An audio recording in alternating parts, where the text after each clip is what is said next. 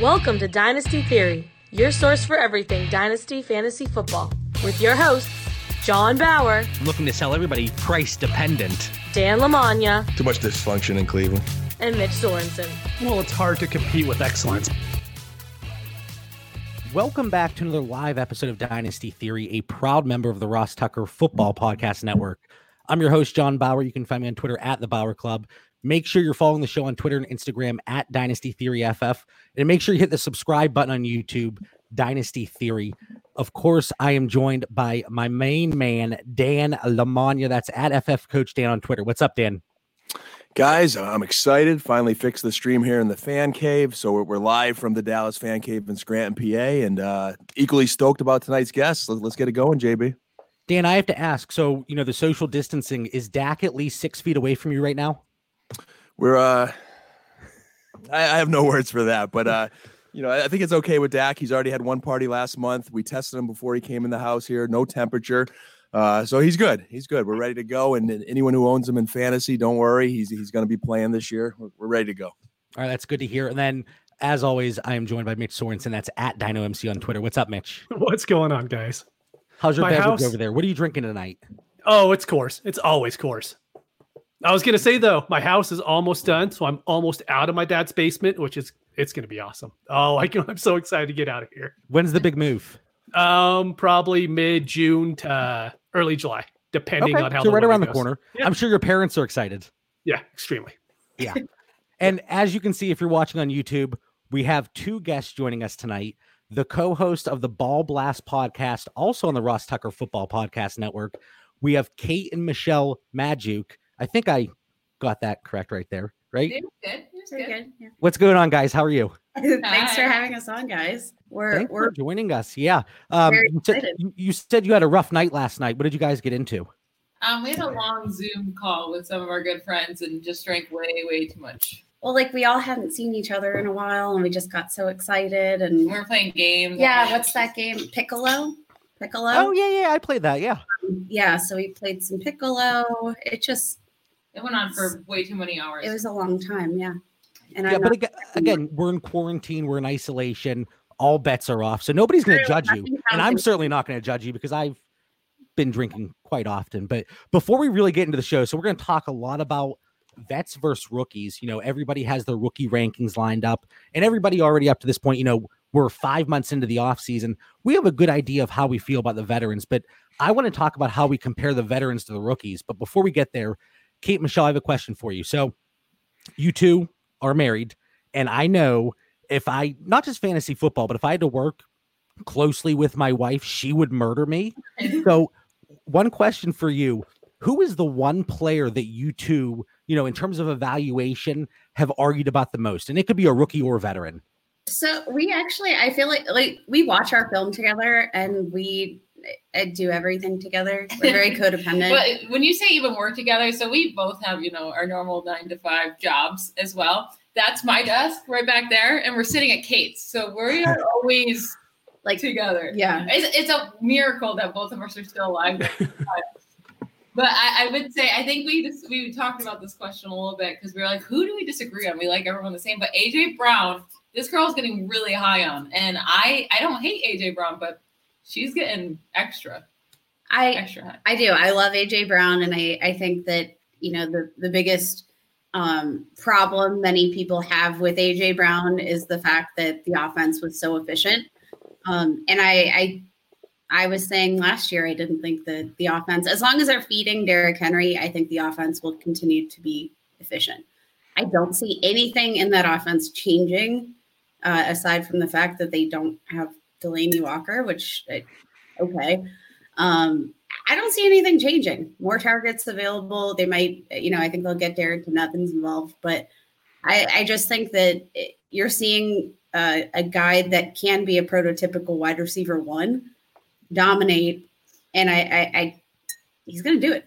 Yeah. And he's he's probably one of the guys I would say that I'm actually buying high on. Like, I will pay whatever. See, this is the part where I disagree. That's where- yeah. he's going at his ceiling. I think with he dominated right at the end of the year, but then he also disappeared too in the playoffs. I mean, he just that's the the passing game. That's what you're going to get from him, though. It's going to be all up and down because they don't pass enough. His yards after catch was insane, and you can be a wide receiver that's really good in yards after catch, but not eight yards after catch on average. Like that's going to go down. A good wide receiver in that metric is about five. If that goes down, he's going to have to see way more targets just to match his yards that he got from 2019. I'm not buying at his price. I, I think he's a good wide receiver. I think he's uber talented, but way too expensive. They didn't pick up Corey Davis's fifth year option. Ooh. Like that's going to make a huge difference. Yeah. Yeah. I just think that you're looking at a guy who's definitely going to like he's going to be the wide receiver one for that offense, and I think they'll target him as a wide receiver one. Uh, we'll get Corey Davis out of the way. Um, I I think it's a good think thing for him to have Corey Davis. What if they actually get a good wide receiver that actually demands targets?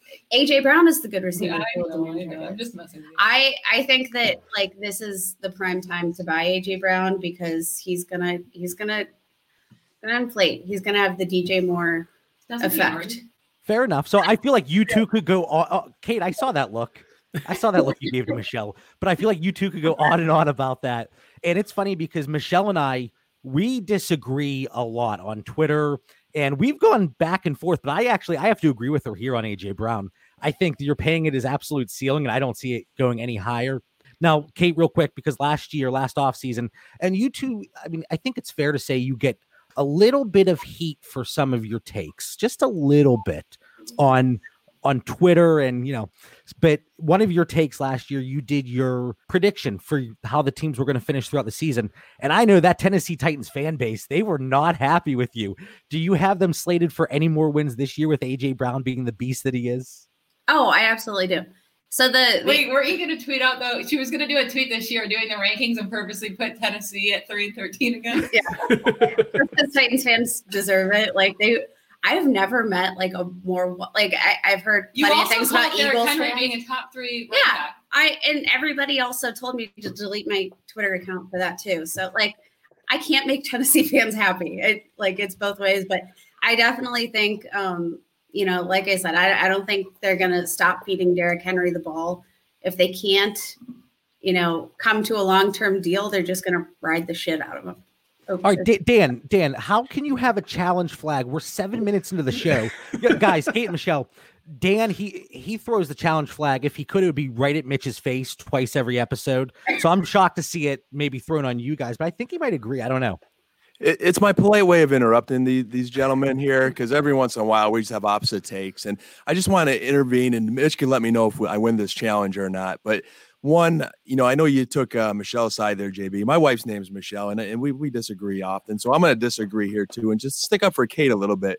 You're talking about her takes being a little bit controversial. First, she has conviction in AJ, AJ Brown. So I give her kudos for having some conviction, standing by her man and going after him there. Second, JB, how many people have you fired up in our group GroupMe chats there to say uh, Kate's takes are, are controversial? Mitch, come on. He can't No, be. Kate, uh, Kate never has controversial takes. I Michelle and I are the ones that always we always butt heads. Oh yeah. I'm- I'm the one that everyone gets so mad at me because I put out takes out there and people get so mad. And it's like it's nothing ever has happened before that didn't happen the year before that. Like Well, well, don't give any spoilers because you two are well aware. At the end of the show, we're having a defend your tweet segment, Mhm. and I gave you guys, I I- you know, I let you look behind the curtain. And Kate, yours is a little bit easier, but Michelle, I can't wait to get into yours. oh, I, Um, I you're gonna have to give me like an hour. An hour. We got time. we can time. do that. I have all we night. got time. We can do that. All right, so let's get into some of the the vets versus the rookies here. And for all of these, let's just assume full PPR and superflex. Kate, Are- let's start with you. Are we thinking dynasty, like a dynasty startup? Are we thinking redraft for? Kate, What- it's, not- it's dynasty theory. Kate, Dynasty. I dynasty. know, I know, but I know, I know. No, I, I'm just I, I'm just giving you a hard time. it can get, it can be different. okay. Like, I, mm. Okay, that's All right, so we're doing dynasty. First up, and it's we just brought him up. Jonathan Taylor. So according to Fantasy Pros rankings, Jonathan Taylor's going running back 12 according to them. Derrick Henry running back 11. You're in a startup. Which direction do you go there? Derrick Henry. Um, I was gonna say you're gonna say yeah, no, it it definitely comes. So I, and this might be sort of my preference. I I I want to always play to win now. Like I, if I am in the first couple rounds of a dynasty startup, I'm I'm planning to win. Like that that's always my mindset going into these drafts. I'm not the person that's going to trade back 50 times. I think Derrick Henry is the one that will get me a championship this year. Even if he doesn't have the same long-term viability that Jonathan Taylor has, he doesn't have um, I, I, feel like people are are down on Jonathan Taylor overall as a, a pass catcher, but I, I, think he's definitely, you know, I don't know. I Jonathan Taylor, I love him. I love him so much, but I don't love him as much as Derrick Henry, and I think that he probably will split more work with Mack than we'd actually like him to. Yeah, year one, I, I certainly agree, especially with a lot of these rookies. And Dan, Mitch, and myself, we've talked about it throughout this offseason early on with all the stuff going on right now that maybe you know shortened off-season programs they, they can't really get in into things here. But yeah i'm not surprised that you're going Derrick henry especially with what we talked about already. Uh, Michelle are, are you are you staying with Derrick henry? Henry. Jonathan taylor is my 101 in rookie drafts but we hope that henry becomes or sorry we hope that taylor becomes henry right like a top five running back that dominates on the ground. We probably expect both of these guys not to be used too much in the receiving game, but they're so great on the ground. It doesn't really matter. And they both can be used as goal line monsters.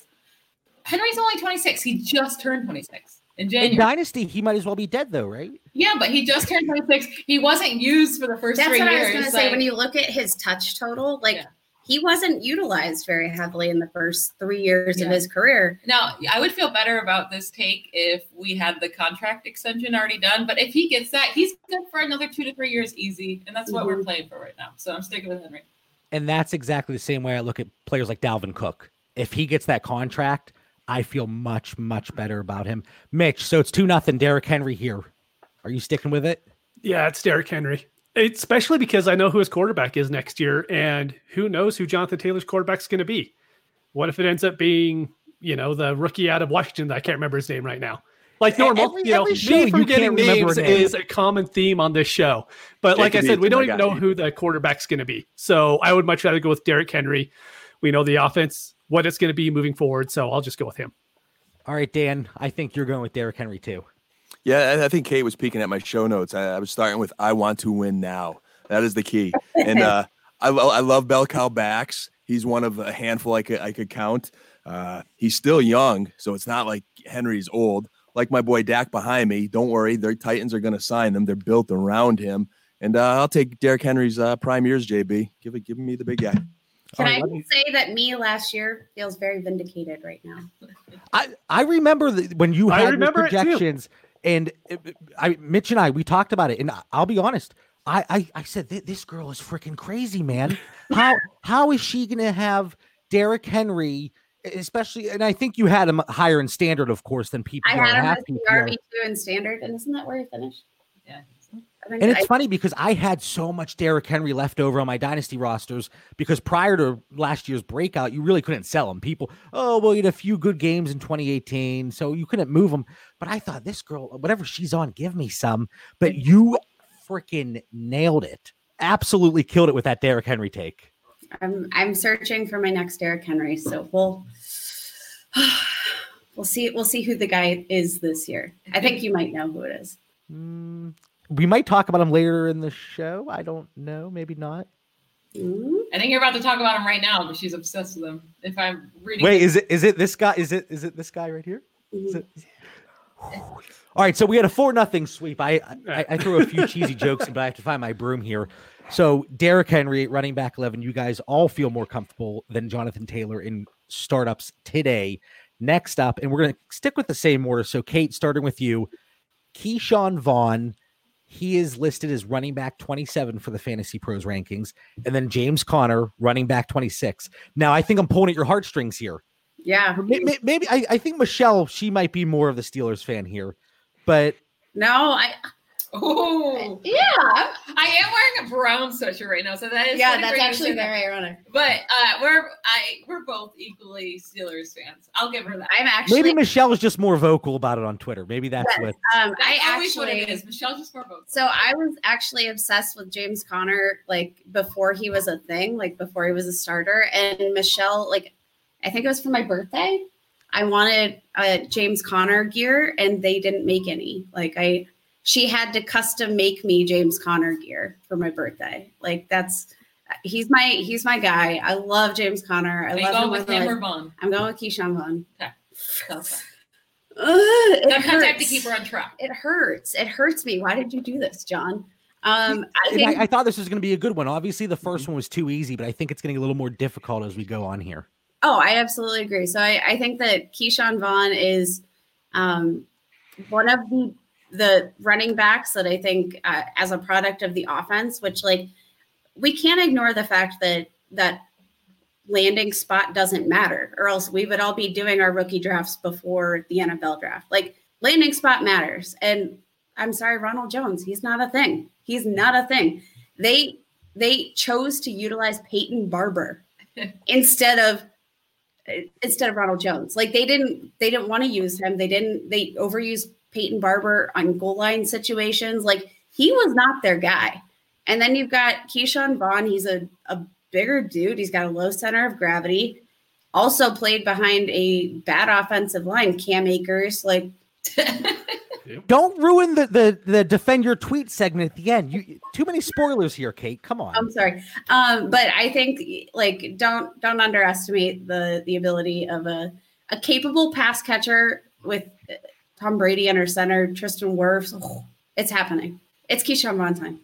There we go. Michelle, despite your Browns hoodie there, Mhm. are you going to go with your your Pittsburgh No. guy James Conner? Are you also going with Ke'Shawn Vaughn? I'm also going with Ke'Shawn Vaughn. So with Conner, if you told me he was staying healthy all year long and like he would get that contract extension, it would be James Conner because when he's on the field, he's great. He averaged 17 and a half fantasy points per game in games that he played over 20% of the snaps and didn't get hurt. Like that's right where Alvin Kamara was, Leonard Fournette was. Like he was really, really good fantasy player when he's on the field, but he can't He's a stay healthy touchdown monster. he he can't stay healthy, um, and I don't know how much you can trust that. He is going super late, so he'll probably be on a lot of my teams. But in Dynasty, if I get a redo and I get to take a guy like Ke'Shawn Vaughn, who I believe in his talent, and hopefully he can stay healthy and stay on the field, I'm gonna I'm gonna take that shot. Mitch, I don't even think I have to ask you here. Nope. It's just give me the one that could see the biggest value increase. And Conner's probably never going to see a value increase from where he's at now. And Ke'Shawn Vaughn could end up being a second round startup pick next year. So give me him. Ke'Shawn Vaughn. Now, Dan, you might throw the curveball here. Who do you have? Because I know you love James Conner. My catcher is showing me the signal for a curveball right now. I first want to express my disappointment as I look at the left side of the screen here and I see three so-called Steelers fans, one whose new office has a Packers and Cowboys jersey behind it. Yeah, I don't know what that's about. And, and- and, Leave like, me alone. Come on. where's the loyalty these days? It was only one year ago. I've said this on past episodes that James Conner, it was between a tough decision between him and Dalvin Cook. The same thing I said for Henry. I, I'm staying on the train. I'm staying loyal, showing some conviction here. I want to win now. I love bell cow backs. I think all those other Steeler accessory running backs are just, you know, give Conner a breather, guys, situational running backs. Conner is still young. I think they're going to work him in Pittsburgh. The guy's a machine. He's healthy. I, I, I believe he's going to stay healthy this year. Give me How Conner's do prime that? years. I'm, I'm staying with him. Well, I I- do think like last season, like I, I know he's he's ended every season with an injury, but last season it was the whole seat Like there was just an accumulation. We went to far too many games last year, and Every time literally, we went to a game, he got hurt. Eh, well, yeah, because he went every time he played a game, he got hurt. We all believe in his talent, and we believe he can be that workhorse back. It's just I don't believe in his body being able to hold up. What it, It feels like Pittsburgh rushed him last year. Like they never really gave him a chance to be healthy because they needed Yeah. him so bad. if they And I just think that was a mistake. like a game off, like take take two weeks off, rest up, heal up. But every time he went back on the field, he was limping off with a new injury. Like I mean, Mitch and I could really relate, Kate and Michelle, because you know we're we're limping and bruising through these these episodes, but JB does not give us a rest at all. So we're gonna try to make it through the year here, and I I think we'll hold up like Conner. best So Dan, are you Dan? Are you assuming that James Conner gets a contract extension then? Because again, like you always say, JB, we're not playing redraft. This is I think dynasty. Who the has a better chances of at a value increase? I think the Steelers organization. I wanted to say your Steelers, JB, but I I just can't do that with those jerseys behind you. Mm-hmm. But I'm loyal. To, I'd- I'm loyal to my fantasy teams. Okay. the Steelers, I will give that organization credit for being so loyal. I think if he does stay healthy this year and produces good numbers, they're going to stay with him. Ask And if he- Le'Veon Bell how I think loyal he they are. should he should be at a discount, right? The Like he doesn't hasn't. have a back that could take his job in this year or in 2021. So they would have to either draft a new guy after the season or sign someone, and that signing someone could be Conner. So if he stays healthy, I do. I I think he gets that contract extension. It's just can he stay healthy? And Conner but Strong. the fact that like you have you know Le'Veon Bell who demanded like you saw his production and he demanded a top end contract. Conner he hasn't shown you enough. Like he's he's shown you enough when he's been on the field, but I think you can get him at the injury discount that the Steelers can probably afford him. It's definitely a roll of the dice. You know, I- I- if Coach Arians is right on his valuation of Ke'Shawn Vaughn, that he could be on the field every play, and he agrees with uh, everyone here that Rojo's not an answer, I, I could definitely see the argument. I'm just I'm rolling the dice on the potential of Conner and the Steelers. just like Mitch said, though, I don't see a situation unless James Conner stays healthy for all 16 games here in 2020 and gets a contract extension. Sure, we'll see a bump, but I just think that likelihood is very slim right now. But Dan, your your, your word, it's conviction. So you're staying strong here. You're sticking with James Conner. The three correct answers there were Ke'Shawn Vaughn, so I don't really have to weigh in. Let, let's go over to quarterbacks. Kate, Joe Burrow, quarterback 10, Carson Wentz, quarterback nine. Uh, this is tough. Um, I'm going with Wentz, and that kind of that doesn't feel good to me because I don't really like Carson Wentz. I don't know why. I don't know what my thing is with Carson Wentz. I don't like. He seems like a really great guy. His dog's really cute, but I don't like watching him play football, and I don't know why. Like it, The ball last me. pod is not a big fan of his. No, and I like I do think that I'm gonna believe in the fact that I just I think he's a talented quarterback, which obviously Joe Burrow is too. But um, you know, Carson Wentz has been able to produce under like the least ideal of circumstances. I do think that eh, you know the receiving corps is is improved from last season. I, I wish they I don't know. I wish they would have made a, a splash in free agency, but hopefully you're going to have a, a healthy Alshon Jeffery. Nelson Agholor got the heck out of there. Um, I, I just think that you know we've seen his upside in in a bad situation. Joe Burrow, like he could be literally anything. We have no idea. and that that I'm also going with Carson Wentz because Joe Burrow, like we want him to be Carson Wentz. Like if, I'm always think, thinking in that way. Like, what are we hoping for these guys? Are their ceiling is their ceiling higher in fantasy? Maybe Joe Burrow's is, but it's going to be pretty hard because he's not that mobile quarterback. He can run, but he's not going to get 400 to 600 rushing yards. So if I'm looking at a rookie quarterback that I think maybe can take the place of Carson Wentz, like I think that's why I was higher on Kyler Murray last year because his floor is just so safe. Joe Burrow doesn't have a safe floor right now. Like he's going to have to use his arm and he's going to have to be really good. I think he will be, but Carson Wentz is a very good quarterback. Like he's an above average quarterback in the NFL. He didn't have weapons. I think he had more than anyone in the Eagles fan base is willing to admit. Like Ertz and Goedert are pretty great with Miles Sanders, but he needs wide receivers too. And I, I think they got him those this year. Um, he was still the quarterback 13 in fantasy points per game. That's pretty good. So I'll stick with Carson Wentz here uh, and not take that massive risk. you always see that I- you see it time and time again throughout this towards the end of the season and in the offseason already that Carson Wentz didn't have a receiver go over was it four or five hundred yards. It's like, yeah, but Miles Sanders, Dallas Goedert, Zach Ertz, he still had weapons, so it's a very deceiving stat. It's almost like whenever they say Aaron Rodgers and the first round receivers he had, well, Jordy Nelson, Davante Adams. So it's kind of like, eh, yeah. Mitch, Joe Burrow, Carson Wentz. Who do you want? I refuse to have any Joe Burrow shares on my team. Like I sent you guys the link that was on ESPN yesterday, but he won't sign his rookie contract because he's too worried about what the coronavirus is going to do in the next two months. But Tua signed his without a problem. Wait, how did I not see that? Yeah, it's I weird. didn't see it either. Mitch sent it to us, and I was like, "Wow." Yeah, it's it's weird. Like it's really weird. And he's saying like, I don't know how you r- read that article on ESPN and come out of it not thinking like he hopes the season is canceled so he could go back into the draft. Because why else would you not sign your rookie contract? It's all guaranteed anyways. So it's just weird. And like you guys, like Michelle was saying, you're drafting him in a ceiling already. If you're going at quarterback 10, maybe he could go to quarterback eight in two years. Just give me Carson Wentz because I know what he's going to give me each year. And that's why I like the rookie quarterbacks like Josh Allen. And I don't have to tell Kate and Michelle about him because I know they're right there with me. And quarterbacks like Daniel Jones because you were getting them at a great discount, second round of Superflex rookie drafts in their respective rookie seasons. And Joe Burrow, he's going 101, 102, 103. So he's not getting any type of discount. And like Michelle and Mitch, you just said, he's pretty much going at his ceiling. Dan, I know you want to be the contrarian. Where are you on this issue? Uh, not so much here, not so much. Uh, you know, some great takes there by the Bob Lastham ladies, and uh, Mitch, you know, brought something to our attention that, that raises some concern, and leave it to the, the to the Bungles to find a way to, you know, maybe mess this up. I'm going to stick with I want to win now, and I, I love young elite quarterbacks. I do not love dysfunctional organizations like the Bengals. So give me Wentz, but with a little bit of twist, just so I could trade him because I, I, my disdain for the Eagles is, is very strong. So I will pick Wentz, and then I will try to try to trade him uh, you know, I, I, think Michelle and I try to do a little Wentz Josh Allen swap in, a, in another league there. You know, within that, that, you're trying. Michelle's trying to get rid of Wentz too, so she understands. Oh yeah, and he's so hard to get rid of. And every nobody wants Carson. So I only own him in that one league, and I took him because he was the best value on the board. But he like he does not have value of a top tier quarterback at all. Like, but honestly, this is why you should go buy Carson Wentz. Probably, it's probably a reason why. I just don't want him. I don't want him. I don't know. He doesn't excite me. That's it. I think I just, like watching quarterbacks that excite me. He's vanilla. Yeah. Mm-hmm.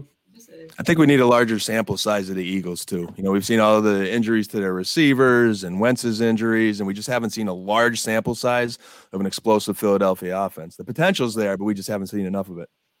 Mitch, is there any concern with his injuries? And, you know, I, I saw a great thread on Twitter and I forget who it was, but it was some doctor. And he said he was running through all of Carson Wentz's injuries and he kind of compared it to Keenan Allen. You know, some of them were very random, but he gets that that injury prone label. Do you, is that a concern for you from a dynasty aspect? No, I'm not smart enough to understand injuries. I really worry about concussions. If a guy gets a whole bunch of concussions, then I'll start to worry about it, like a guy we're going to talk about later. But as of right now, I don't know enough about hamstrings and stuff like that to know if it's going to be continual thing. So if it's not concussions, I'm really not worried about injuries moving forward. I think you hit the nail on the head though, in terms of just sort of the randomness of his injuries. Like, you know, it, it when I think of injury prone, I try to sort of discern like, is this guy getting the same injury over and over again? Or is it just like you take the wrong hit? Because sometimes you take the wrong hit. And, you know, if Carson Wentz's like back problem was a herniated disc, which it's not. I, I think it was just a, a broken bone, if I'm understanding correctly. Like a herniated disc is a little bit different. That's what Gronk dealt with, but fractures heal. Um, I if Carson Wentz miss one more playoff game though, like how how long do you let it go on for? Even if it's just mm-hmm. luckiness. Well, and that's why they got Jalen Hurts. Yeah. Here, actually, I'm Kate. I'm glad you brought up Jalen Hurts. Michelle, is there any concern that they did draft Jalen Hurts relatively early here? No, I'm not concerned about that with him taking his job. I do think they needed a good backup in case he goes down again. They can use him. I wouldn't be scared if he went down and Jalen Hurts is like Lamar Jackson or something, but mm-hmm. I don't know if he has that capability. I think Carson Wentz's job is safe. We just hopefully he can his body can hold up. And that was my exact thought as well. I think it's an insurance policy I don't think there's any QB controversy, even though people they want to pull up these, you know, theories and these thoughts and these um uh, you know, make something bigger than it is and say, oh, there's a controversy. I don't think there is. But if there is an injury, maybe he gets the opportunity and he really shines. Two more quarterbacks. And Kate, let's start with you again. Justin Herbert, Teddy Bridgewater. So Herbert's going, he's ranked QB 22 on Fantasy Pros. Bridgewater 24. This is so easily Justin Herbert for me. I I cannot believe that the two of them are ranked so closely together. I like I I don't know what to say about that, but like Justin Herbert, you've got a, a guy that has a rushing upside. You're going to hopefully, if he you know gains a starting role, which I I assume that he will. Um, you know, it maybe if not by game one, by at least game three, I would assume he's going to be the starting quarterback. Um, he's got upside to me. I don't know what upside Teddy Bridgewater is going to show me. I know he has all the weapons in the world, but he's still like that's a Christian McCaffrey offense. Um, the the offense will run through him and will continue to do so. and Teddy Bridgewater has never produced for fantasy. Like, what do, do we think that suddenly he just had an awakening and like he's going to be fantasy relevant? I Yeah. I, he doesn't run. He doesn't. Yeah, I'm with Kate here. I would take pretty much any quarterback over Teddy Bridgewater. You already know what he is, and it's a bottom 10 quarterback in fantasy. Even last year, in a fantastic situation with Michael Thomas killing it for him, and you know, just a, a great coach and team around him. He's quarterback 21 from weeks two to seven in fantasy points per game. He had that one really good game, and besides that, he was nothing special for fantasy. He, he is a good NFL quarterback, not a good fantasy quarterback. His average depth of target is just far too short to make him anything else, and he doesn't have that mobile capability. So I'm gonna take a shot with Herbert there. He likes to throw it deep. He likes to take chances. He likes to run, and he has all the pieces in that offense to succeed. Michelle, you hate quarterbacks with the low average depth of target. You're always bashing my boy Derek Carr. Yeah, in fantasy, they're terrible. quarterbacks who averaged more fantasy points per game than uh, Teddy Bridgewater last year. Marcus Mariota, David Blough, Mason Rudolph, Brandon Allen, Joe Flacco, Case Keenum, Dwayne Haskins. He also You made your point. You made your point. he was also the quarterback 31 in fantasy points per game when he was in Minnesota for that Right. last year in 2015. 12.5 fantasy points per game. That is not good. All right, we'll let you. We'll let you guys go. Yeah, sorry. Uh, Apparently, I. I, I made this too easy because I think Mitch is going to agree with you on this one. No, you don't know me. No, Remember remember you going with Teddy? So, I like Justin Herbert where he's going in rookie drafts. I think it's fine to get him to the middle of the end of the first round. But like I live in Utah, so I'm a Pac 12 guy. So all I watch is Pac 12 games. And no one in the Pac 12s plays defense except for pretty much Stanford and Utah. So I always watch, you know, how the quarterbacks do against them. And Herbert's always sucked against Utah. And Utah's the only one that plays anything close to an NFL defense in the Pac 12. So I've always hated Herbert and being really low on him. And it's, I don't like Bridgewater that much either. But maybe Joe Brady can be the next Sean McVay, McVay and come in and open up the offense for two years before defenses catch on and Teddy Bridgewater shows something for two years. But this is just more of my hate for Justin Herbert than it is me actually liking Teddy Bridgewater. To be clear, I don't like. we don't like, Herbert as a, as a prospect. We don't think he'll be a good quarterback either, but I'm definitely taking the shot. There's a lot of quarterbacks out there that aren't fantastic NFL quarterbacks, but Blake Bortles was the quarterback for one year, wasn't he? Right, right. And you say you don't like Justin Herbert. I thought I saw a Justin Herbert poster behind you, Michelle. Maybe I maybe I, I didn't see that correctly. No, I'm, I'm just, I'm just I was wondering what you even thought was like that. no, no, no. I was just, We just messing around. wallpapered our bathroom with Justin Herbert's face. So It's just one of my terrible jokes, and there's plenty more to come, so don't worry. Um, okay, so we have two Justin Herberts, one Teddy Bridgewater. Dan, are we finally going to have a two-two split here? this is a lot of pressure right now. And I guess maybe uh, I'm going to like kind of weave in a different direction than I think my answer was going to be. And maybe I'll set up our theory showdown tonight, uh, John versus Mitch. Listen, you can't pick Dak Prescott. It's Herbert or Bridgewater. I get it. I get it. I'm just going to say, uh, give me a chance here. I'm setting this up nicely, JB. I am happy I am going against Mitch tonight instead of the BallBlast Girls because I was going to go, and it was a coin toss for me with Teddy Bridgewater, but the ladies sold me much more in their argument. So I am going to shift gears and flip the coin and say I'm going with Justin Herbert here on that upside. And, you know, I've been a little, you know, attracted to the Carolina offense and what that organization's doing, and they are investing in Bridgewater, but this, but his past body of work is not compelling, and I've had no conviction in trying to trade for him in any league. So I'm going to take that upside and and go with the gals on this one. Sorry, Mitchell. You're good. I'm just happy I haven't had to give an answer yet because I was prepared. If there was ever a two-two split, I was going to jump in, Oh, so I can just keep my tiebreaker. takes to myself. Yeah. um, okay, so another rookie, wide receiver, 21, CeeDee Lamb or Allen Robinson, who's actually bumped up to wide receiver 19, even though up until this past season it seemed like everybody hated Allen Robinson. So, Kate, who do you like here if you're in a startup draft? If I'm in a startup draft, I I do love CeeDee Lamb, but I'm going with Allen Robinson here. Um, I think that dude is easily easily one of the most undervalued wide receivers in the league. Like nobody thinks of him as a uh, a serious top tier wide receiver. If you watched him play last year, and you know even when he was playing with a trash quarterback, sorry Bears fans, um, like he made some sick plays. All of the stats that that uh, Mitch Trubisky actually produced. I feel like it was just Allen Robinson doing some insane body control, like awesome manipulative move to come down with the football. Like I feel like he was that offense, and I think that if you give him an even better quarterback, which I do, we all agree that Nick Foles is an upgrade on Mitch Trubisky. Absolutely. Okay, so you give him a better quarterback, a little, little bit. Um, I, I do think that he'll just continue to shine. You know, we're we're still getting him at the ACL discount. I feel like. Yeah, it, it, it not exactly the same, but it's similar kind of to Keenan Allen. You still Yeah. get the injury discount, even though he hasn't been injured in like two decades up to this point now. Like, come on, Michelle, Yeah, Allen I, Robinson for you. I'm going Allen Robinson as well. Uh, you know, I, I love CeeDee Lamb. Love him. He's my wide receiver one in this class.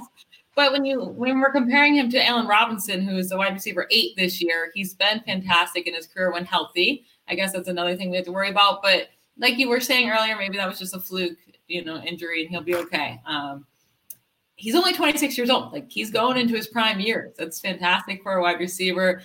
You hope CeeDee Lamb ends up getting this target share, and he's probably not. He's the wide receiver three right now on the team. He could jump up to wide receiver two. We know Allen Robinson is the wide receiver one on his team. He's going to continue to get those targets. I am kind of scared with the quarterback change. I think bad quarterbacks target wide receivers. They're wide receiver one because they can't make it through the reads. What more do you want? He had I like don't think- 160. No, I don't think you have to count. If you have a more efficient quarterback, I don't think you need Yeah. 160 targets to produce that way. Like Yeah. you're you're only going to gain efficiency, and I I don't think that's a problem. But And we I, I don't know the exact number, but I would love to see, and I'll, I'll look it up after the show, the amount of catchable targets that Allen Robinson had last year. Because I, I'm really high on a player like Tyler Boyd. And last year, his number was like, it was right around 70%, which is extremely low for wide receivers. And I think I, I would be shocked if Mitchell Trubisky was even remotely close to Allen Robinson on many of those targets. I'm gonna have to look at those numbers, but I, I do think I'm not too worried about Nick Foles. Like I don't think he's going to be an upgrade for the Bears to win any more games. But we saw Nick Foles be good for DJ Chark in a small sample size last year. We saw him be good for Alshon Jeffery in the playoffs a couple a couple years ago. So I, I still think he can hold uh, value for his wide receivers on the team. Now, this has nothing to do with Allen Robinson, but we talk about Nick Foles. He loves to target his running backs. Please throw it to David Montgomery. Please. Like, I have picked him up in so many startups, and he's going to be my guy. Mi- Michelle, cover your ears. But he's going to be the equivalent to my Chris Carson last year because, Hopefully not your Damian Williams. Hey, All right, I- hold I have on to say- here. wait, how, how do I remove somebody from this? I'm no, no, that, on the screen. listen, I, I own that one. I, I'm just messing with you. no, you're good. I don't. good. He was fine. It was all injuries. It's the only reason why he fell. We can blame the injuries. Yeah, Mitch. Yeah. All right, Mitch. What do you think here? Allen Robinson, CeeDee Lamb. Yeah, I'm just going to echo the same thing. Um, Allen Robinson is going to give you a chance for two more, you know, top 12 seasons before CeeDee Lamb will ever get the targets to be able to do it. So just give me Allen Robinson. Mitch is here for his quick one-liners. You know, Uh, Just a quick stat, get out. that's all right. Get in, get out, get going. You know, we have a get go here in Pittsburgh. That's that's their motto, and that's going to be yours as well, Mitch. Dan, is it going to be a four nothing sweep? I have a feeling it might not be. I, I need to put a little like asterisk, a little disclaimer on this one here. You know, if we were in a league where it's big money, you know, if we're investing a little bit more, 250 and up, whatever it is, Allen Robinson is the right choice. So I want to say, you know, Mitch, Kate, Michelle, they're making the right choice. Okay, next But- question. For the purpose of this show, it's got to be 88. I just, I need the Amari Cooper handcuff. I'm scarred by Nick Foles last year, losing me so much money. I must have drafted him, traded for him in every single league, thinking he was going to do something in Jacksonville. And that uh, week one small sample size that Michelle mentioned versus uh, to, with DJ Chark, he got hurt in the fourth quarter of that game. I think that's when injury happened. I was going to win so much DFS money that day if it wasn't for Nick Foles. So I, I just don't think I can forgive him. And, and I don't want to go through that quarterback issue again. So give me CeeDee Lamb and I'll, I'll take the long term potential. But again, just to clarify for our listeners, you're taking CeeDee Lamb with your heart, but with your brain, you're going Allen Robinson. Can we just that'd be- clarify? that'd, be- that'd be accurate. That'd be accurate. He could All jump right, out uh, of the gym. He's he's awesome. All right, so I'm going to call that another four nothing sweep. Man, I should have brought up AJ Brown so Kate and Michelle could have started screaming at each other. Yeah. here. pull If you some did. AJ Brown versus DK Metcalf, it would Oh my down. Oh. god. AJ Brown has gone over DK for her, and DKs are like baby. He's our daddy, daddy. I know you two like DK a lot. I know, I know. I do. Um, all right, last one here. Two more wide receivers. Wide receiver 43, Denzel Mims, or wide receiver 42, Brandin Cooks. And Kate, we're gonna start with you again. Uh, I'm going Denzel Mims pretty easily. And uh, who was it? I think Mitch, you mentioned the concussions, and it it literally comes down. I I think they could both have very similar upside in terms of of their career upside, but I worry that we've already seen the the peak of Brandin Cooks simply because of health. And I I'll I'll take that upside with Mims any day. Yeah, I'm going with Denzel Mims too. We actually were the same in all of them. We're boring. You want to be me? but we did. We agree on almost. We agree on pretty much every value of players. I feel like we're very much in tune there. Because you want to be me. I think we talk each other into takes a lot, Mhm. but I'm going with Denzel Mims as well. He is um, really highly ranked for me in rookie wide receivers. Like after CeeDee Lamb, I might, you know, kind of think about Denzel Mims there. I I really like him. I love his talent. He was also playing with a terrible, terrible quarterback at Baylor. We bring that up for other guys, but for some reason it doesn't get brought up with Mims as mm-hmm. much. I mean, his quarterback play was rough. That Baylor offense only scored 24 total touchdowns, and he scored 12 of them. Like that's pretty great. 24 passing touchdowns, I should say. But he's going into this just Jets offense, right? And everyone hates the landing spot, but he has this prime opportunity. He should be getting these targets with Sam Darnold. Robbie Anderson was on pace for 100 targets last year, 864 yards, seven touchdowns. That's not like great, but it, you know, Denzel Mims did that in his first year, that'd be fantastic. I do think Denzel Mims is a better wide receiver than Robbie Anderson. Maybe not year one, but he's he's just as tall. He's a lot heavier. It's like a, a good like 20 pounds heavier almost, um, even faster and a lot stronger. So he, he just he's amazing at contested catches. He had 20 in 2019, second most in the FBS. Uh, and that's something Robbie Anderson really struggled in. He just wasn't strong enough to win those contested catches. Have you seen those little pencil lines? Yeah. And I don't think Adam Gase is smart enough to know how to get people in open space. So I, I think it's important to have a wide receiver in that offense that could actually catch a contested ball. Uh, I, I think that could have been the biggest issue last year. I'm going to trust Sam Darnold to get him the ball and just hope that they can both beat out Adam Gase being terrible. Just know, JB, Dan, you're for already our, throwing your hand up. What's up? just know for our post show when I theory throwdown versus Mitch, Michelle's take there of Adam Gase not being able to do things. Just just Yeah, plant that seed exactly. for later. That's the only argument you have. That's like the one thing you could say for like Drew Lock being anything this year. But anyways, We'll, we'll We get into that maybe half an hour here, you know, when we do the theory throwdown. But you know, Michelle, you talk about how you and Kate your your rankings and your evaluations kind of morph into one. Now, even though we bicker like it, Mitch and I, we are not a married couple, but that is how our rankings. Like there are several players where because we co-own a lot of teams, so there's several players where he might mention, I'm like, no, no, I don't want them. And then like the next startup, I'm like, yeah, okay, you talked me into him, let's take them, and vice versa. yeah. So it's funny you you communicate and you talk with somebody so many times about rankings and evaluations, they really do start to, you know, They morph do. into one. So I completely understand that, Mitch. I, I think uh, you're going with Mims here.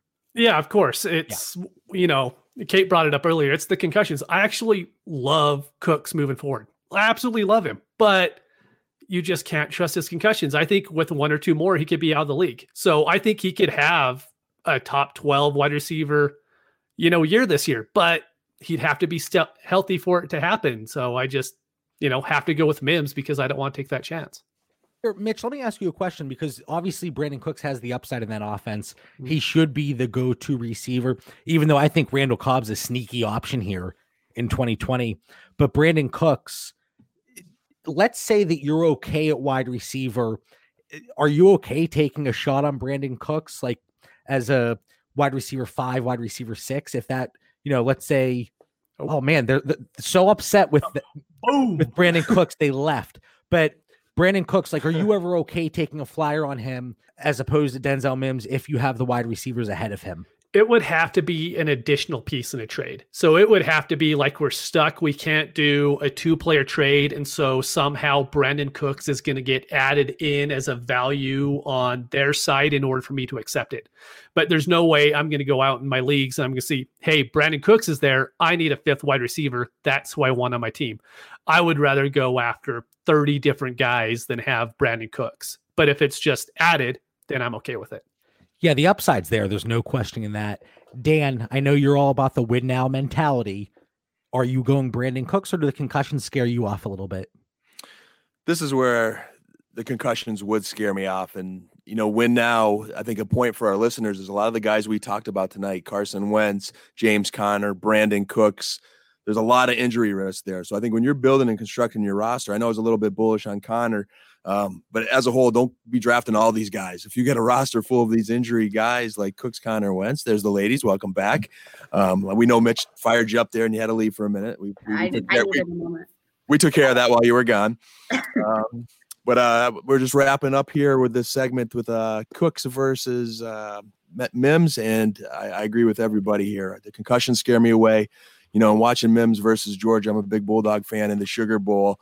Mims Mims gave Baylor hope that day in a game that was a, a mismatch. He, he he played big, so I, will take that upside versus the rolling the dice of concussions with Cooks. So just to recap very quickly for the listeners, the consensus here it went Derrick Henry, Ke'Shawn Vaughn, Carson Wentz, Justin Herbert, Allen Robinson, Denzel Mims. I'm pretty much on board. I will throw my take out there. Even though I would go Jonathan Taylor over Derrick Henry, don't kill me. But I would go Ke'Shawn Vaughn, Carson Wentz, Herbert, Robinson, and Mims. So we pretty much all lined up, even though Dan was the big outlier. Now, Kate Michelle, I figured you dropped off because you did not want to defend your tweet, but you're back. That's so all while, all day.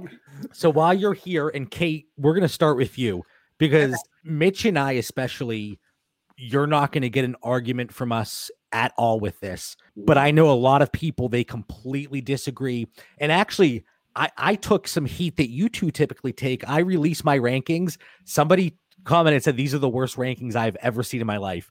Well, oh, so dramatic. They said it was a mock, but I was like, no, get it right. It's my rankings. But um, you know, so I wear that with a badge of Clickbait. honor. Clickbait. Yeah. Right, right, exactly. So your tweet here, and I'm gonna throw it up on the screen here so anybody watching on YouTube they can see. Ke'Shawn Vaughn, when Cam Akers mentions his offensive line for the 70th, 70th time at the rookie dinner party. And I have to say, Kate, this is without a doubt my favorite episode of The Office. But Jan is sitting there and she says, and I had a worse offensive line, but you don't hear me bragging about that. So defend your tweet because I know there are a lot of people either they, they don't like Ke'Shawn Vaughn and they're not giving him enough credit for the landing spot and you know what he brings to the table. But there's a lot of people saying Cam Akers that they they're discounting the poor play in college because of that offensive line. So so what, what are your thoughts here? Defend that tweet. That's honestly, I, I I definitely think that um first of all, I like I like Vaughn's landing spot better. I just think he has more opportunity there. They already drafted a running back and they felt the need to go back and get another one the Rams lost a running back. Like that, that's more understandable to me. So I, I understand that draft capital, but everybody does make that excuse for you know why we didn't see um, Cam Akers maybe create as many plays as we would want to see him create. Well, Ke'Shawn Vaughn did create plays, and he had an equally bad offensive line. So, like when I'm watching tape, it it's Ke'Shawn Vaughn by a mile for me.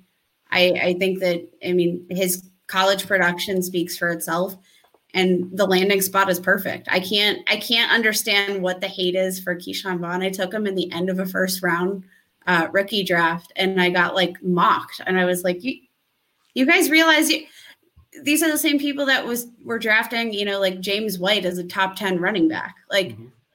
I, I, I don't understand the the hate for Ke'Shawn Vaughn because I mean, even if the talent doesn't pan out, like I, I do like his talent, but even if he doesn't pan out, like we said, talent usually correlates to fantasy production, but sometimes all you need is to touch the ball.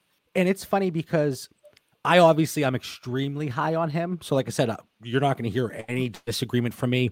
But I saw a tweet from somebody and they said if you were bumping him up because of his situation ahead of like 206, I think that's the spot he said. He said you're doing it wrong. And we were DMing earlier. I said that's kind of one of the tweets that I just scroll past. Yeah. Because I, I could sit there and argue, but it's not going to accomplish anything. Yep. And Mitch, I have a question because you and I we talk about this so often. I don't think Cam Akers has a good landing spot. And it's pe- people are arguing that. I, I don't see it.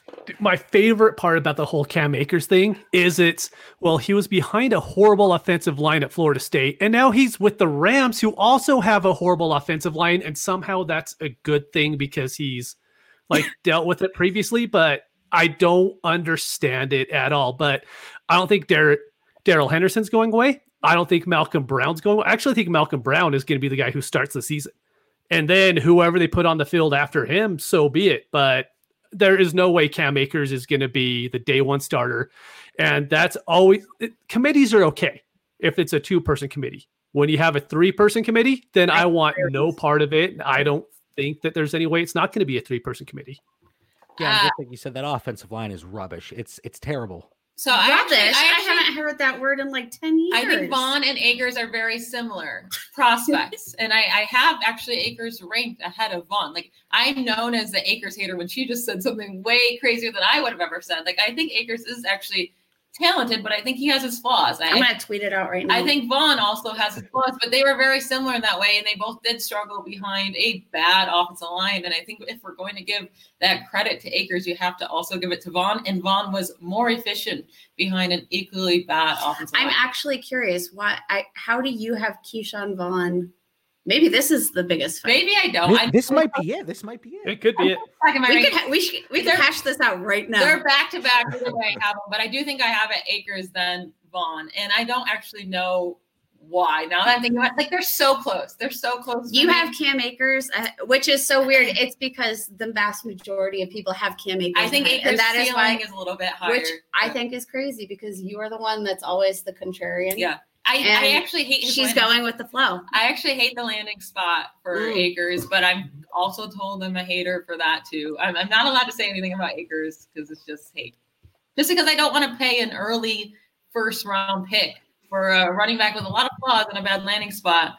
But for some reason, people can pick Vaughn at the end of the first and get made fun of. It's like, it's the same situation.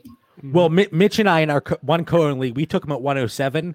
I, I don't think anybody mocked us in the chat, but I'm sure there were side conversations mocking us. So, know, and, and, and Mitch and Dan will tell you, I, I actually had Akers as my running back three pre draft, and I was one of the apologists. I was saying, I was making excuses. Well, he had a bad offensive line. Maybe he goes to a better situation in the NFL and has a better landing spot and a better offensive line.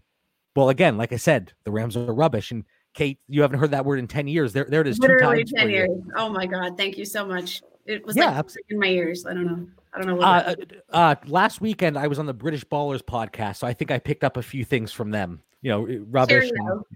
yeah, cheerio. So, okay, so that one wasn't that crazy because obviously you have a lot of agreement I here. just But tweeted it out again. So thank you Okay. for the pot. Michelle, Retweet, JB. Yes. oh, I- I'll get a retweet. Don't worry. All right, Michelle. Now Yeah. this one stirred the pot, Oh, and there were a lot of comments, a lot of retweets, a lot of action on Twitter. But Good here we God. go. And first of all, I love I love the GIF that was included there. Like in the way when I took the screenshot, it paused perfectly. So on April 29th in Dynasty, I would rather own Jonathan Taylor. I'm, I'm fine with that. Clyde Edwards Helaire. I'm even okay with that. And J.K. Dobbins, my man, I'm okay with that. But then you also include Zach Moss over Joe Mixon. So, Michelle, defend that tweet. Well, A, I just want to start off with I've been having Zach Moss ranked over Clyde Edwards Helaire and J.K. Dobbins like this whole offseason. So the hate is coming a little late there. So if obviously if I would rather own Clyde Edwards Helaire or J.K. Dobbins, then yeah, I'd rather own Zach Moss as well. And also, I'm not an idiot in Dynasty. People took this as, well, then why don't you just trade Joe Mixon straight up for Zach Moss? Or why aren't you taking Zach Moss in the second round? Because I don't need to, dude. Like, I don't need to take him in a startup second round. Like, you know how Dynasty works. Like, if you know how fantasy football works, you know I don't need to do that. So I can wait until the eighth round to take Zach Moss in the startup. or I can wait until the middle of the second, or I can trade for Zach Moss for cheap. Like that's People- how dynasty works. People said the same thing to me when I I ranked Derrick Henry as the second uh, running back in standard leagues, and they're like, "Well, then you better draft him second overall in every single draft." I was like, "No, that's not how it, fantasy is about the values. Like Right. you win fantasy football leagues by evaluating players well and identifying breakouts." But I also want to just defend my tweet. I actually I want to own these guys over Joe Mixon. Joe Hey, Mixon. did she just push you out of the way? I saw a little push. I didn't- no, it was uh, it was a gentle touch. It's Um, tap. So Joe Mixon this year, right, is the running back 17. Um, weeks one through 16. If you want to add 17, fine. He moves up to 13 because he had a great week 17, but no one used him. But he also got a gazillion touches. So only nine running backs got over 300 touches, and he was the worst in fantasy points per touch out of those out of that group by quite a bit. I mean, only Le'Veon Bell was close to him with 14.3. Joe Mixon had 14.1 looking at everyone else, they're above 16, above 19, above 20. And then also you look at all the guys who are in the 200 touches. There was 17 extra guys that had over 200 touches, uh, 200 to 300, and 10 of those 17 had more fantasy points per touch than Joe Mixon. Or sorry, not fantasy points per touch, fantasy points per game. We're doing fantasy points per game here. So you think more touches equals more fantasy points per game. That's not the case for Joe Mixon. And it doesn't have to be me saying Joe Mixon isn't talented. Like I get his situation sucks. And I don't think it gets any better. Um, like I don't think Joe Burrow coming in automatically just makes this backfield amazing to be a part of. Uh, Andy Dalton wasn't like garbage. He he, you know, this previous year he wasn't fantastic. Um, but he's got to play with a decent Andy Dalton. And I don't think Joe Burrow, year one, just all of a sudden makes this offense easy and easy to run behind. I, I don't know how a situation changes that much. Much, and then you look at these other guys, and I really, really like their talent. I think this this running back class is great. You have J.K. Dobbins. His biggest issue coming out of school was that, well, is he going to have the space? Right? He has so much space at Ohio State. Is he going to have that here? Well, yeah, he is. He's in Baltimore now. Like he's going to have so much space uh, to work. His efficiency is going to be out of this world, and he's going to have so many chances to score. So yes, I want J.K. Dobbins. I think his ceiling is higher. Um, Jonathan Taylor, we love him. I mean, he's just. I really think he's the next Zeke Elliott. Hopefully, they get him involved in the passing game. If not, it's not like Joe Mixon's involved in the passing game very much. So I'm still going to take Jonathan Taylor there for obvious reasons. Clyde Edwards Helaire actually has top five PPR potential because he should be massively used in the receiving game. He's with Patrick Mahomes. Now, again, we're talking dynasty here. This doesn't have to happen 2020 for this to be better than Joe Mixon. Uh, but I do love Clyde Edwards Helaire with Patty. Um, great system. He should be used tremendously. And then the guy you want me to get to is Zach Moss. I, I, and, I and that's the issue people had. and I, I love him as a prospect. A People um, hate Zach Moss, like hate super him. efficient back, great contact balance, great vision. Immediately after the Bills drafted him, they got uh, Sean McDermott on the phone, or maybe it was a Beane. I can't remember if it was the GM or the coach, but they said they were trying to trade up for Zach Moss, a the whole third round, and they said that they were sweating, and he said he'd be in a bad mood right now if they didn't get Zach Moss on their team, but they wouldn't do the trades. And then they said he is our first and second down back. And then they said he'll be our goal line back, our first and second down back. Devin Singletary will have the role from last year. Like he straight out said that. Um, and people just want to ignore that. And I think that Bill system is nice right now for running backs. You have Josh Allen. So defenses don't know who to, you know, cover, right? They think Josh Allen could run. They think the running back could run. That's been nice. Devin Singletary last year on 180 touches compared to Joe Mixon's 313. This is 100. Let me do that math. Hold on. 133 less touches. He only scored, only averaged two less fantasy points per game on 133 fewer touches. He averaged 12.3 fantasy points per game. Joe Mixon averaged 14. Like, get out of here. That, uh, 133 fewer touches. Like, it's just a better offensive system for running backs. I think he gets the goal line work. And uh, Josh Allen doesn't steal as much as you guys think. He only had five goal line carries. Frank Gore had 11, which is a lot for running backs. He just only got in twice because he sucks. He's old. He's really old. So I, I think Zach Moss gets that Frank Gore role that got taken away from Frank Gore because he was so bad. But I, I think Zach Moss would actually succeed in that role because he's young and he's good. But let me ask you, just for clarification. Maybe you're going to stand strong here, but is it fair to say maybe you just prefer Zach Moss at his price compared to Joe Mixon? Yeah, of course. Like I, I, I wouldn't go into a dynasty startup and pick him in the second round. There's so many other players. Like I'm not going to pick Joe Mixon either, though. There's so many Right. other players I want. I, I don't think this is really a fair question because he's not even close to the same value. Like not even close. And no, I'm not going to go trade if I ever own Joe Mixon in a league. I do not. If I ever was going to go trade Joe Mixon, I wouldn't trade him straight up for Zach Moss because it's unnecessary. And if I was going to say, did you, if you had Joe Mixon in a league, did you get any offers Zach Moss for him straight up? no, I, I would never own him in a league. So, like, Okay, fa- fair enough. Mitch, you've seen Zach Moss play. Like you, Mhm. you're out there. What are your thoughts? Because I know uh, we put together our projections, and Michelle, cover your ears. But Mitch might be a little bit lower. The funny thing was going into the draft, I was extremely high on him too. Uh, you know, being the Utes homer that I am, I've watched all of his games. Love the guy. you had that tweet during the combine that he was going to run faster than Swift, and then Yeah. afterward you retweeted, and you're like, never mind. Yeah, that didn't happen. But it- it's okay. Swift wasn't that fast either. It's all right. But I think the question with Moss is going to come down to how you look at Frank Gore's usage last year. If you thought Frank Gore got all the goal line touches because the coaches wanted Frank Gore to get them or because they didn't trust De- Devin Singletary to do it. If you think they didn't trust Devin Singletary, then I think Moss is still a really good buy. well, he's But if you 203 pounds, Hmm? Yeah, there's 203 pounds. That's a, backs are 203 pounds? He's me little and Bem- BMI and me don't get along very well. I hate the BMI argument more than anything on Twitter. Well, there's one good running back in the league that small that's used at the goal line and a lead back, and that's CMC, and that's it for like the last 10 years. He's, Uh, he's been okay. I love Devin Who's Singletary. CMC? I'm not trying to put down Devin Singletary. I still think he has his role. I think he's Mhm. fantastic. Um, it's going to be hard for him to be consistent with the role. I I do think that, especially you have to get touchdowns, right? And if he's not getting them, it's going to be rough. You watch that playoff game. If they would have just handed the ball off to Devin Singletary instead of Frank Gore, I really think they hold on and beat Houston. They were obsessed with getting the ball in Frank Gore's hands. I, I don't understand. I, I'm not trying to put down seven, Devin Singletary. He is my boy. Um, but I am trying to put down Joe Mixon. So it's fine. All right, fair enough. Fair enough. Can I say two more things about Joe Mixon?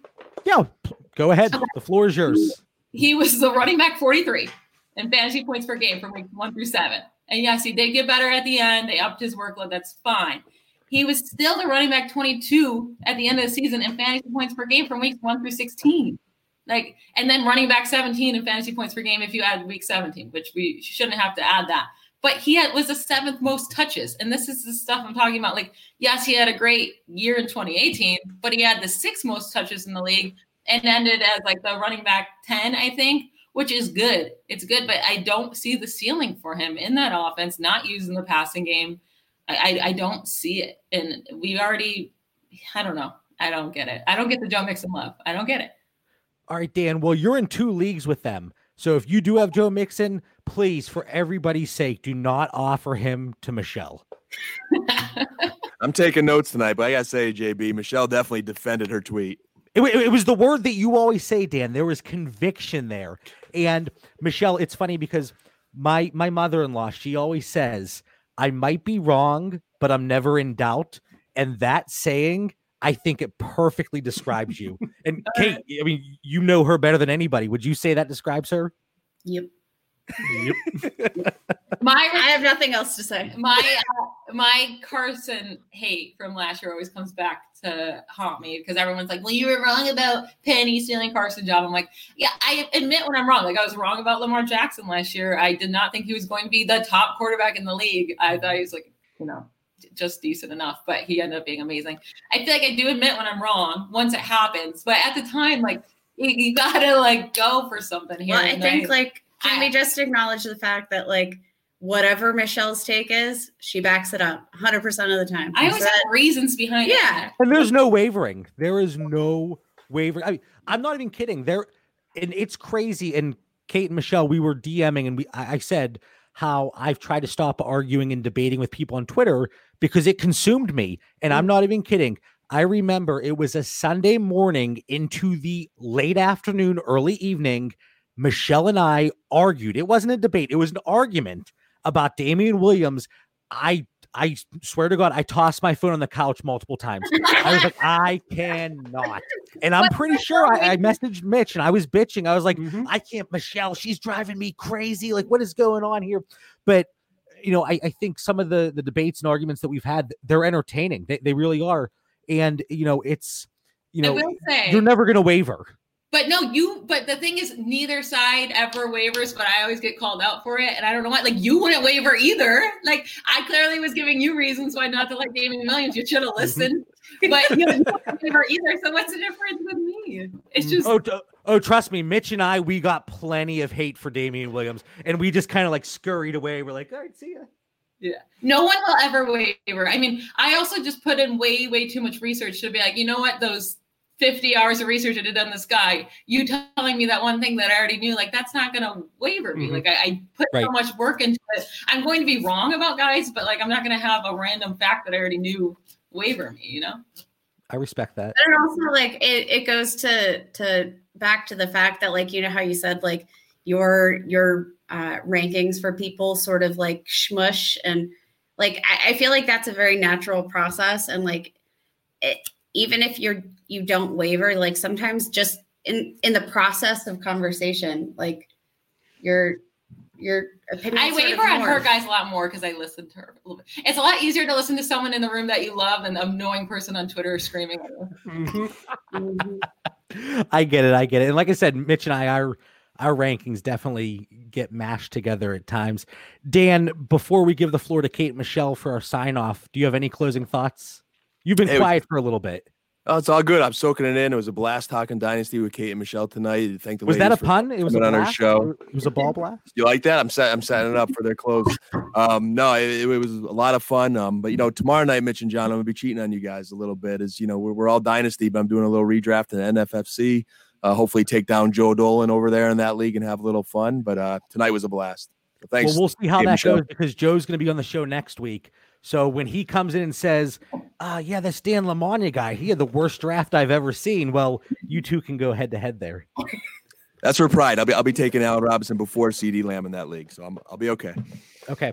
Uh, Kate, Michelle, let our listeners know as if they don't already know. Hey, what, about Mitchell? You, you- you gonna skip Mitchell there, JB? You don't get he- to, like, Mitch can't say goodbye. No, but he was talking before that. Oh, okay. You you've been quiet for a while. Okay, Mitch, give a closing thought. Give a one liner here. No, I don't have any. I'm good. There we go. All right, Kate and Michelle. As it. if people don't already know, let them know where to find you on Twitter, and you, by all means, please talk about your website that you just kicked off somewhat recently. yeah um so you can find me on twitter at ffballblast And I'm at BallBlast M, BallBlast EM. Um, we also are part of the Ross Tucker uh, network. We're super excited about that. It's a it's a great team that we have uh, built in this little family unit. I, I like this little solid group we have together. Um, we do our podcast on a weekly basis, and we just launched a website, ballblastfootball.com. Um, we actually just posted a, uh, a little posting thing little Uh, closing thing. We have a, a small job opening, right? Just a, a casual writer, um, paying a little bit per month, not a ton, but give us a break. We can't. we, we barely make money in this uh, crazy industry ourselves. So we are offering a little bit there, but we want to bring someone on that really cares for fantasy, um, loves, and would like, you know, makes bold statements, but backs them up kind of like we do, do. So we're looking for someone there. If anyone listening is thinking about getting into the writing world. Thank you so much for joining us. You two, like I said, just so much conviction, and you made an absolute splash. And I still remember, eh, Kate and Michelle, we were in the one league last year, last off season, and the way the draft order was decided was by Twitter votes. And I, I, I will never forget this. Michelle goes, "Oh, this is BS. I only have 200 followers, and we're sitting here." Literally, probably less than a year later, and you have that little K next to your number. You're over 10,000 followers. Like Just you so two have just made such a splash. And, you know, especially, you know, obviously Mitch, Dan, and myself being men, we don't understand having to be a, a woman in this indus- industry because we see just on Twitter alone what you guys have to go through. So, uh, monsoon of respect for everything you guys have done. Thank, Thank you. you. No, we love being on here today. Thanks so much for having us. This was a fun one. Yeah. I like this. I love anytime you can debate about players. yeah, next time, John, you gotta get a little spicier though. The we we were just two down the middle.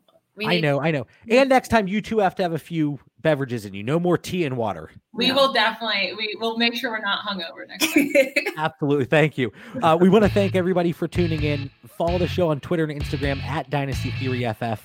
Stay safe and have a great night.